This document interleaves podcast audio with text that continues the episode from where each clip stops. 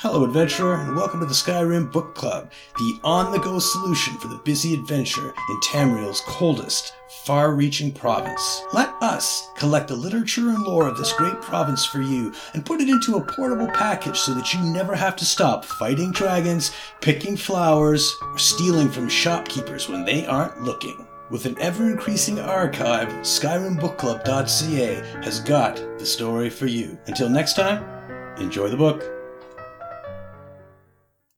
Notes of Lovirathel the Sage, a scholar's journal detailing their discoveries within Deepscorn Hollow.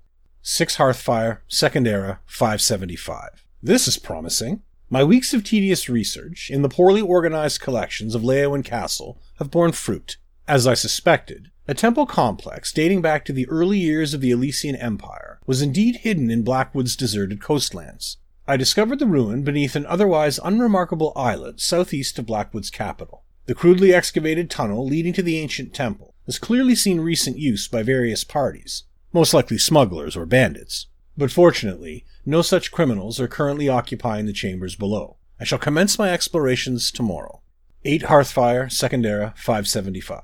Little remains of this hidden temple's upper levels, but I have learned quite a lot from a careful examination of the architecture and carvings that survived across the centuries faded symbols that may now only be revealed through careful rubbings with parchment and charcoal hint at old secrets. Symbols signifying beneath or below, coupled with anger or wrath, clearly provide the inspiration for the name by which this place is known to locals Deepscorn. I have also found curious hints about the one who waits in darkness, the Unmaker, and the Devourer, sobriquets for the primordial deity Sithis. This place was evidently a center of Sithis worship for the ancient Nibenese. Needless to say, this is quite curious. While the veneration of Sithis is common in this part of the world, it is a practice generally associated with Argonians, not the less bestial races. Was Deep Scorn the secret refuge of a sect or cult that hoped to emulate those Ayleids who worshipped Daedric powers? More research is in order.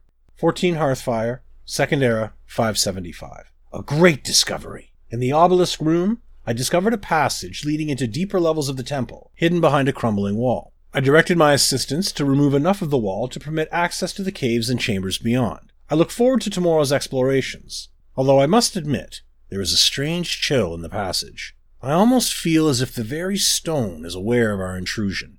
17th Hearthfire, Second Era, 575. The extent of the new caverns I have uncovered is simply awesome. Winding passages and immense chambers extend for hundreds of paces beyond the previous limits of our explorations.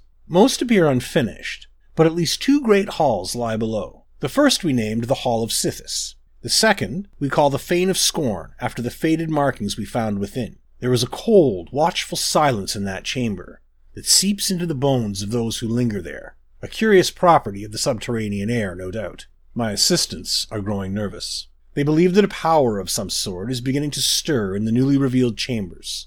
Eliendro urged me to rebuild the wall that formerly sealed off the lower levels. But of course, I have no intention of yielding to his baseless fears. Scholarship is not for the faint of heart. 20th Hearthfire, Second Era, 575. Curse it! Eliendro has disappeared. Yaliseth insists that he was taken by the darkness in the Fane of Scorn, but that, of course, is nonsense. I know that he decided to give in to his ridiculous fears and abandon his duties here. Most likely, he is drinking cheap wine in Leyawiin and planning his return home. Unfortunately, Yaliseth now refuses to set foot in any of the lower chambers. I have told her that she can remain here while I continue my work in the Fane alone. Silly child.